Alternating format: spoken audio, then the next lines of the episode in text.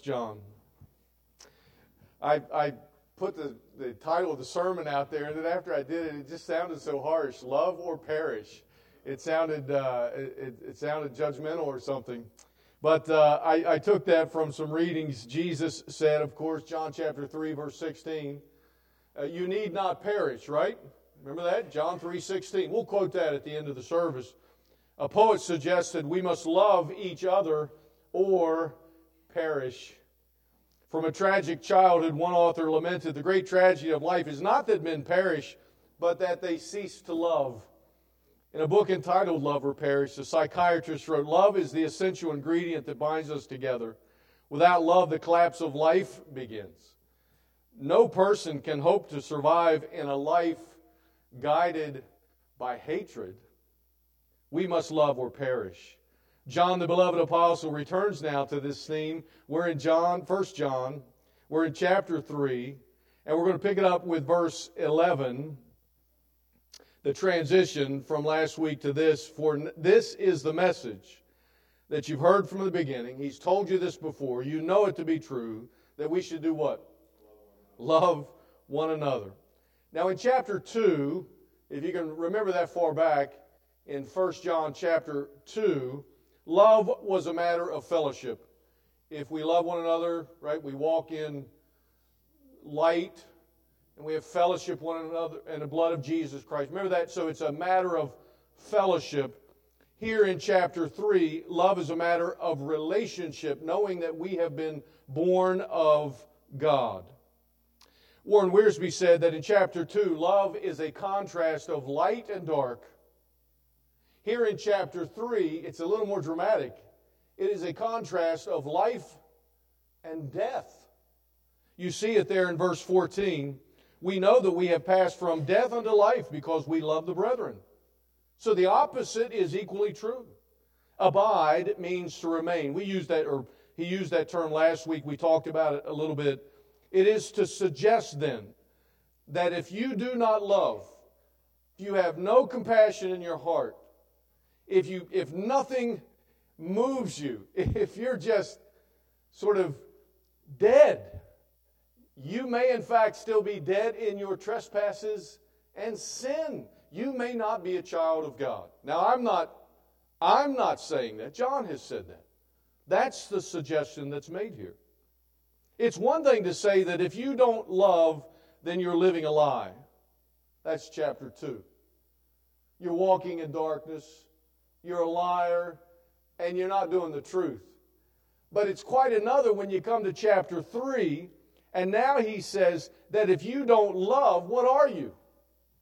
Verse 15, what are you? If you don't love, what are you? A murderer. Now that's quite a that's quite a jump now.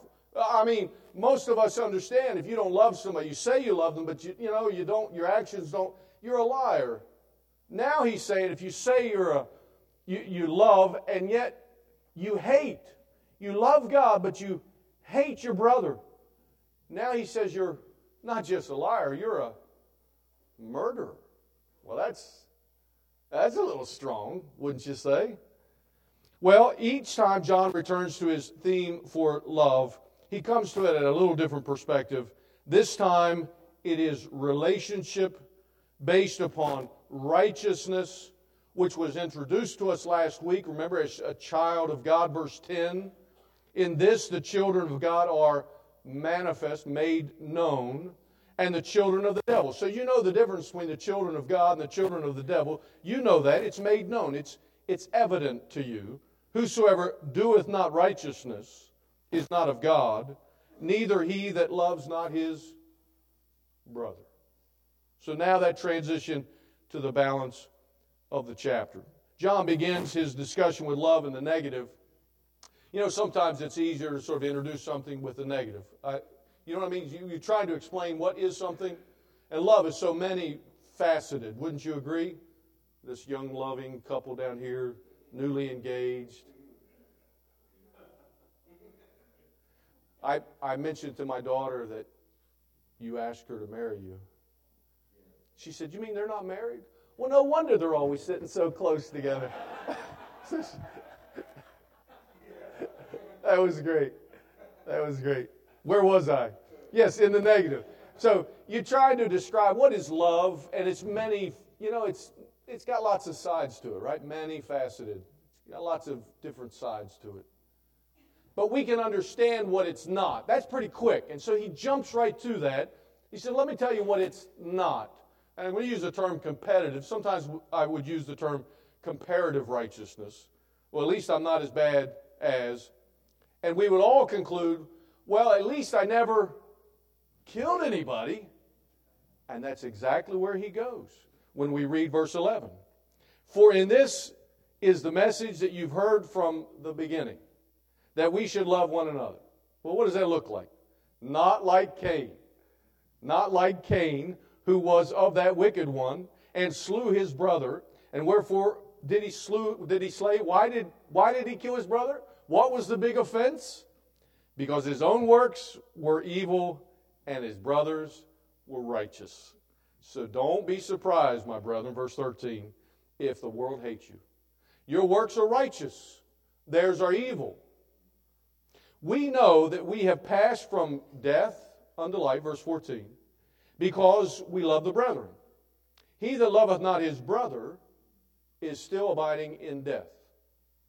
Whosoever hateth his brother, he even goes one step further. You're not just dead, you're now a murderer, and you know I mean, it's common sense. Nobody who enjoys hating another person, killing another person, abideth in him or has eternal life. Hereby we perceive the love of God because he laid down his life for us, and we ought to lay down our lives for the brethren. But whoso hath this world's goods, you've got the ability, you see a need. Now, I'm not talking about every need that you know, I drive into Philly every day. I'm not talking about everybody that stands on the street corner with a sign like Friday afternoon banging on my window. Uh, I'm not talking, I, I, still think the best way to give is through the local church. That way you just know where it's going. You, you have some, you know, some knowledge of what's going on with it. Um, see, I'm not talking about helping every, but if you have, like if you were at the dinner, if you were at the dinner on Thursday night and you had no compassion within you, you had nothing in you stirred up, and you see your brother and you shut up your bowels of compassion, how can you say, the end of verse 17, how can you say God's love is in you? Competitive love or comparative righteousness. At least I never killed anybody, right? Whenever we fail to love, we end up in competition with other people. It begins with something like resentment or jealousy because of what they have or what they've done and so we begin to think of ourselves, you know, in terms of, I deserve better. And it always ends up with the self satisfied feeling, well, at least I've done my part. And somehow we feel like we've justified ourselves before God as if we fulfilled our obligation. But at every stage, the competitive love denies that we were ever as bad as them. We never did that. Well, that's certainly not my problem. I was never as needy as that guy. And of course, again, well, at least I'm not Cain, right? I didn't kill my brother. But the action that is suggested here is, in fact, murderous. You see it there. Verse 11, verse 12, Cain, Abel. You know the whole story, right? It takes us all the way back to the beginning of time when the competitive nature of two brothers literally ended in murder. This action is the level on which the devil, the wicked one, verse 12, that's the level on which he operates. Without love, we end up where the human race started out in the beginning. Where was that? Where Cain killed Abel. Cain, the farmer, lived his life in competition with Abel, the shepherd. Cain, however, did not begin his day of worship when they're supposed to bring their sacrifice. He didn't get up in the morning saying, Now I'm going to kill my brother. I'm going to take my sacrifice down there and I'm just going to I'm going to get him when he's not looking or when he's bowing in prayer, and I'm going to slay my brother. It didn't start out his day that way. And you don't start out your day that way either, do you? But somehow we, we end up here. I, I don't know how it happens always, but it's not the story of Cain the atheist who never goes to church killing Abel the believer. This is the story of Cain who loved self, and Abel, who loved God. Without proper love, our actions will always betray us. Hopefully, not always with murder, but always pat- patterned after the devil, who, by the way, is not only seeking to devour, to kill, he's also the father of lies. You remember? You remember what was the very next thing that happened after Cain killed his brother? What was the next thing? God comes to me, he says, he says, Hey, where's your brother? Am I supposed to know? Right? Am I my brother's keeper? So not only is the devil seeking to devour whom he may, he's also the father of lies, right? So this first contrast is telling us that those who belong to God's family will practice love and truth as opposed to hatred and lies. In love and faith, we seek to please God. Without it, we don't stand a chance. We do perish. Cain's competitive nature represents the world's kind of love. It will always defend itself with that phrase, well, at least I never killed anyone. But what is the attitude? The attitude is simply hatred. You see it, verse 13, right? Not as Cain, who the wicked one slew his brother, his own works were evil. Marvel not then if the world hates you. So it's just one of hatred. And it should be no surprise to any of us who love God. Marvel not, verse 13, my brethren, if the world hates you, just like Cain hated his brother. Titus 3 says, For we ourselves, we ourselves, we, you and me, were also sometimes foolish, disobedient, deceived, serving diverse lusts and pleasures, living in malice, envy, hateful, hating one another. Titus 3 3. So, hatred in the world is no surprise. The surprise should be when someone who declares that they are a lover of God would then hate their brother and have no compassion on the needs of other people. That should be the surprise to us. How can you say you love God and yet shut up your concerns to other people. Because after all, verse 15, if you hate your brother, you're already a what? You're already a what? A murderer in your heart. So the hateful condition of the heart of Cain is the same for all those who do not love. The only reason hatred is not acted upon in most cases is simply because of social order and fear. We don't want to get locked up, right? So I'm not going to take action on my hatred. It's the same thing, it's the same reason a lion sleeps like a house cat when he's behind bars, right? He's restrained. But, my dear friends, now listen to this. Our competitive nature says from behind bars of restraint, I would never kill anyone. But that's, we're not governed by the law of restraint. I don't do this, I don't do that we're governed by the law of liberty. And we misunderstand liberty. We'll have to have a whole sermon on Christian liberty someday. We, we talk about Christian liberty like I can do whatever I please. No, it's the fact that I am open, right, to so many opportunities, but I am, I am only governed by what? My relationship to God. So I, I'm not governed, I'm not restrained by the law I'm restrained by liberty. What would I do given the opportunity? And given the opportunity, and every one of you would say, He deserves your hatred, right? He does not deserve your kindness after what they did to you, right? Right? You know, and we'd all agree. We can see that. We probably experience it. We'd say, they don't deserve it. But given that, the law of liberty says, I don't have to hate you. I don't have to slay you in my mind. I can forgive. I can move on. Remember Paul? First, he was called Saul, right? He hated the church. I don't know that he ever killed anyone.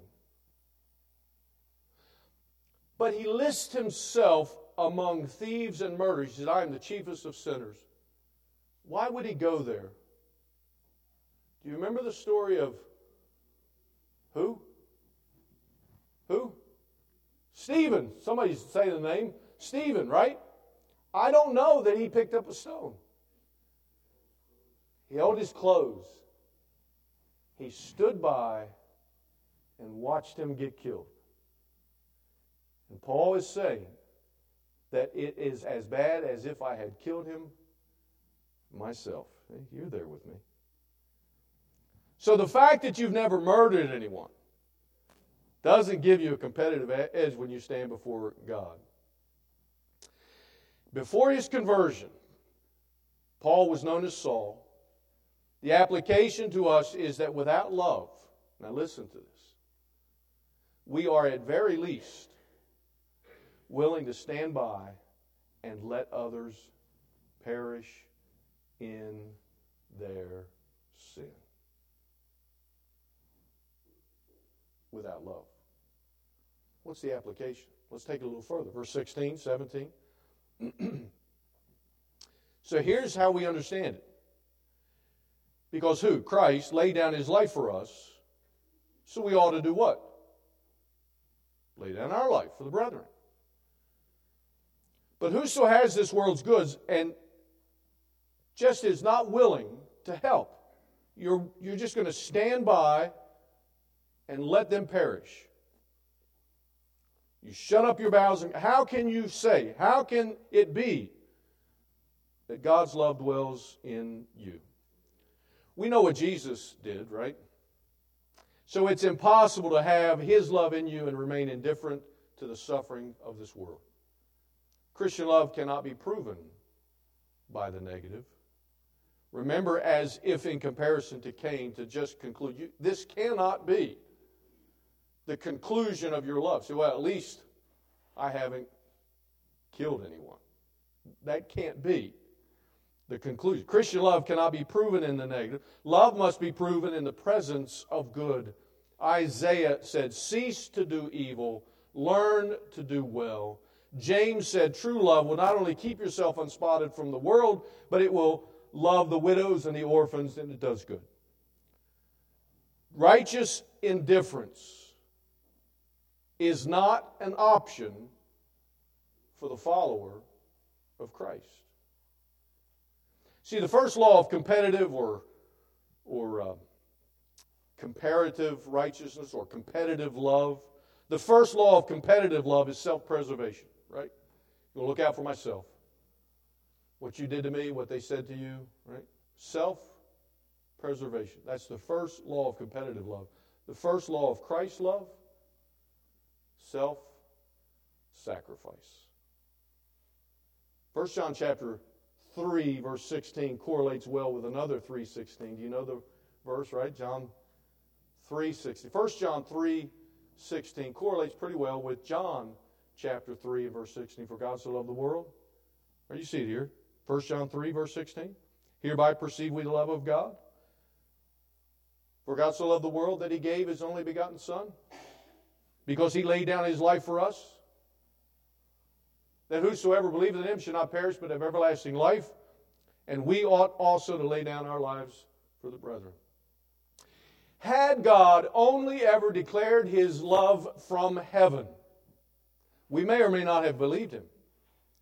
And by the way, what good would it have done if he had declared his love from heaven and then stood by and watched as we failed miserably and dropped into the pit of hell? What good would that do us? But here in his love, that he sent his son, right, to prove his love and lay down his life. And not for the really great, kind, generous, perfect people, but in that while we were yet sinners, Christ laid down his life. He died for us. Sitting in mm-hmm. church on a Sunday morning may or may not convince your neighbor that you're a believer. It may not. You know when you convince your neighbor that you're a believer? Right? When your leaves are blowing on their property. When they've got the flat tire and you're late for work. That's when you that's when they begin to understand there's something different about your life. That's that's when they begin to recognize I think we all recognize that a person need not be a murderer to be guilty of sin. You don't even have to particularly hate someone in order to be guilty of sin. But did you realize that the most prevalent case of sin among believers is simply indifference to the needs of other people? Worse yet, indifference silences the gospel. As the saying goes, what you do speaks so loudly, I can't hear what you're saying. Or, as you have perhaps heard it said before, people don't care how much you know until they know how much you care. It is imperative, therefore, that we do good unto all men, especially unto them who be of the household of faith. Galatians 6. By this will all men know that we are followers, disciples, that we are Christians. You know what made our nation great and what keeps the church indispensable? Now, I know that there's talk today of, you know, it doesn't seem like the church is needed. What keeps the church indispensable to our social order is not our political effort to sort of silence and stamp out sin. That's not what makes us important to society. What makes us indispensable to our social order is the good that we do in spite of all the hate and the evil that we see all around us. People don't need more guilt, they need grace. Paul said there's only one way to overcome evil, and that is with good, Romans 12. Like the young mother who was finding it very, very difficult, single young mother, finding it very difficult to sort of keep her life in order and and keep her fellowship with the Lord in proper perspective and find time for a relationship with the Lord in devotion and other thoughts and prayer. And so that following week, as she shared that testimony and that struggle, that following week, two ladies from church showed up at her house to help her with housework. And that went on for several weeks until she just kind of got things in order, you know? And after she got that sort of pattern down, she got it back in order, that's what made the difference. So long as we remain indifferent we cannot expect much to change. The only thing that'll make a positive difference is compassion and love. And that goes on with verse 18 to the end of the chapter. Look at verse 18. My little children, let us not love with words, as if to say, not just words, neither with tongue, nice sayings, good scriptures, um, those little phrases we throw out sometimes. You know, I'll be praying for you. I'm glad you're praying, but I need a little something else, right? But in what? Deed and truth. Without compassion, everything we say, remember 1 Corinthians 13? Everything we say rings hollow. I'll be praying for you. Tinkling brass or sounding cymbal, 1 Corinthians 13. The most attractive thing about Jesus was the sincerity with which he responded to the needs of people. Busy, busy, busy, and yet he knew when someone touched the hem of his garment. Busy in a hurry, and yet he noticed the fella in the tree. Right? The sincerity with which he noticed the needs of people. Someone may be looking at you right now and wonder if you're a Christian. And on some occasion, you may even look at yourself in the mirror and wonder, am I really a child of God? You know the best way to convince yourself and to convince others that you are a follower of Jesus Christ is to love. And that in a tangible way. In some way, for someone, in some circumstance, you ought to be compelled by the love of God, my goodness, to do something. You cannot stand by and watch as they die. You're as guilty as Paul of murder. I didn't say it. John. Well, what's the assurance? Let's talk about assurance. The assurance that comes with committed love. You see it in verse 19 again. And hereby we know this, we perceive this, that we are of the truth, and we assure our hearts. Our, we get assurance ourselves. For if our heart condemn us, right, on the days we fail, on the days we just we're not living up to the standard we know we should, So if our hearts condemn us, God is greater than our heart. So on the days we're doing good and we're helping and we're being, and we've got assurance. And on the days we fail miserably, God knows your heart. God knows your heart, and God is greater than our heart, and He knows all things. John's point is that God knows our heart, and so on those days you don't much feel like a Christian. Trust what God says about you. Don't trust your own best feelings. This itself, by the way, is an illustration of God's love. He does not deal with us according to our failures, but according to His love. How do you deal with people? According to the way they've treated you, or according to the love of God that is in you? It's easy to be loving to a loving person, right? I can love my wife. It's easy to love a loving person. But on days that you're at work, co-workers, the guy cuts you off at the, uh, was it you that mentioned, you know, somebody cut you off at a, where was it I heard this morning? You know, maybe it was Sunday school. There it was. Guy cut you off. It's hard at that moment to be a loving person. We don't love people according to their failures. We love according to our faith that is in us. And God loves us not according to our failures, but according to his own kindness, his own love. Well, the easiest way for the devil to rob you of blessing is to remind you of just how unworthy you are and just how unworthy that person is that just cut you off. It ruins your whole day, doesn't it? I know you want to be right with God, but let's be honest. How can we be right with someone that we've never seen? Isn't that hard? We want to be right with God. How can we get right with somebody that we've never seen? Chapter 4, verse 20. We'll come to it again later. Look at chapter 4, verse 20. If a man say, I love God and hates his brother, he's a liar. For he that loveth not his brother whom he has seen, how can he love God whom he has not seen? So flip it around. How do we love God? In loving people. We know that we love. And by the way, it makes God so much more tangible, more real, more understandable in loving this way. You may be surprised to know that you'll never gain assurance of your salvation by reading your Bible, praying, or going to church more. You don't break out of that resentful attitude of holding back, loving others in some tangible way that you know you should, you'll always be left feeling like you serve an unseen God who doesn't really know my circumstance. He doesn't really get me as long as you're holding on to that. Because he's still unseen to you. He's unseen to your circumstance. Out of sight, out of touch. When you love others, it makes God so much more real, not only to them, but to yourself. It gives assurance of your salvation.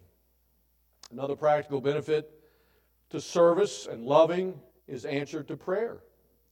And we all remember Psalm 66 If I regard iniquity in my heart, the Lord will not hear me. Well, let's read on to this about answer to prayer. Verse 21 Beloved, if our heart condemn us, then we, we, then we have confidence toward God, and whatsoever we ask, did I leave out the word not? If our heart condemn us not, we know we're in right relationship to other folks, then we have confidence toward God. And so then, whatever we ask, we don't have any, any hindrance. We'll receive Him because we keep His commandments and do those things which are pleasing in His sight. There's no telling what kind of sin might be hindering prayer. I get that. There's all kinds of things that are going on in a person's heart, and we don't know anything about it. We read the verse, somebody mentioned the verse this morning in Sunday school. The heart is deceitful above all things, desperately wicked. Who can know it? So there's all kinds of things, Psalm 66, that might put us in hindrance toward answered prayer. But so think about it for a minute. Everything we suggest to ourselves is all right. But if I'm holding on to something against another person, everything between me and God is all right. But this guy, then guess what? everything between you and God is not all right. How can you say you're in fellowship with God and don't love your brother? That's some pretty practical stuff right there. So long as there's something within your ability and you refuse to obey, it is for you what? Sin. James chapter 4 tells us. You know how God would respond. You know what you should do, but, Pastor, you don't know what He did to me. For you, it is sin. It's a hindrance now between you and God. Remember the young, obedient, wealthy man that came to Jesus? He came to Jesus expecting confirmation of his eternal life, right? Remember that guy? Jesus said, so he says, Master, what must I do to receive it? And he, he just assumed God was going to say, Oh, you're pretty good. Go on your way. And Jesus placed his finger on the one thing. The one thing. Wouldn't you know it? And God's placing his finger on that one thing right now for you. Wouldn't you know it?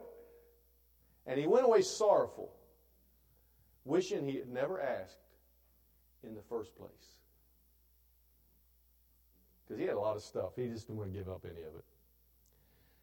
That just seemed like asking way too much. Why did he bother? And there's likely someone who attends church on occasion, even reads their Bible as best they can, but almost feel like it makes things worse. I wish I'd never gone to church. Wish I hadn't read my Bible. Wish I'd have just stayed away because now I've got to deal with it. Now I've got to talk to God about this. The only way you ever break through in prayer, in prayer, regarding the things that matter most to you, is to first care for the things that matter most to God. Now, let's be honest. Is there something keeping God from answering your prayer? It may not be obvious.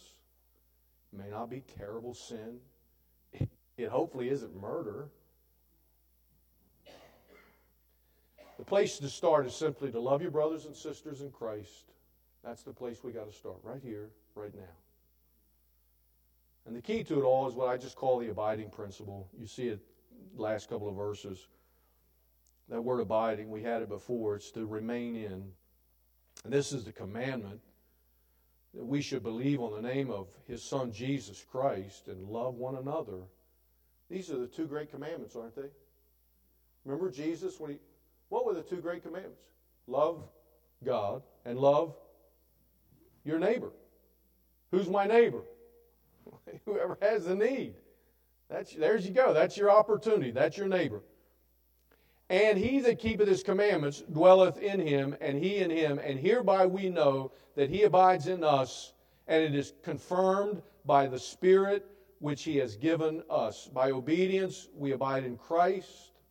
Remember, gain assurance that Christ abides in us. It is confirmed by the Holy Spirit. John is referencing the two great commandments.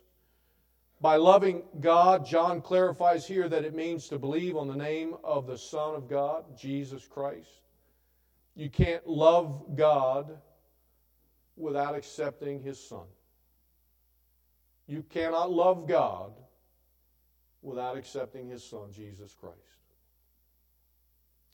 John also clarifies that the place to begin in obedience is in our love for one another, because love fulfills the law. It is impossible to live in obedience to the commands of our Lord if you hold something against someone else. I often say, I'm, I'm, not holding a grudge, but I hope I live long enough to see the Lord pull a rug out from under him. You ever say something like that? Right? James said, Is it impossible for you to say you love God and whom you've not seen? Remember that?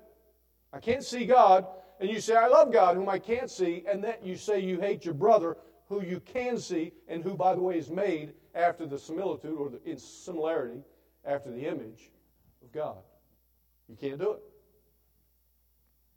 Jesus said to, that to the extent that you love him, you're going to obey him. Abiding in Christ is fully dependent upon you loving others as Christ loved you.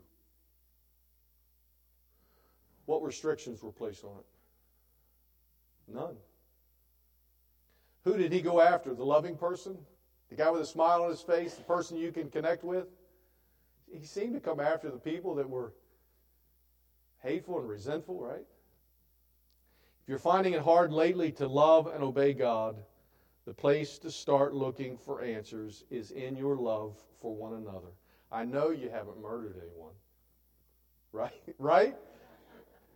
Okay, good. I know you haven't murdered anyone. And hatred, man, it seems like too strong a word to describe what you're feeling right now. But you've grown indifferent over the years to ever making things right.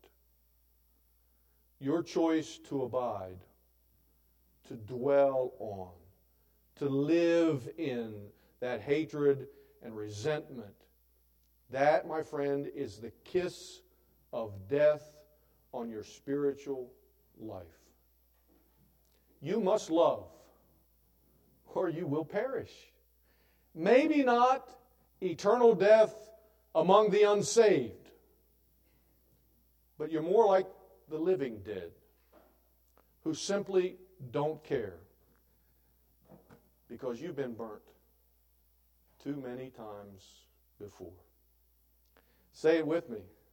John chapter 3, verse 16. For God so loved the world that he gave his only begotten Son, that whosoever believes in him should not perish, but have what? We must love, or we perish. Let's pray.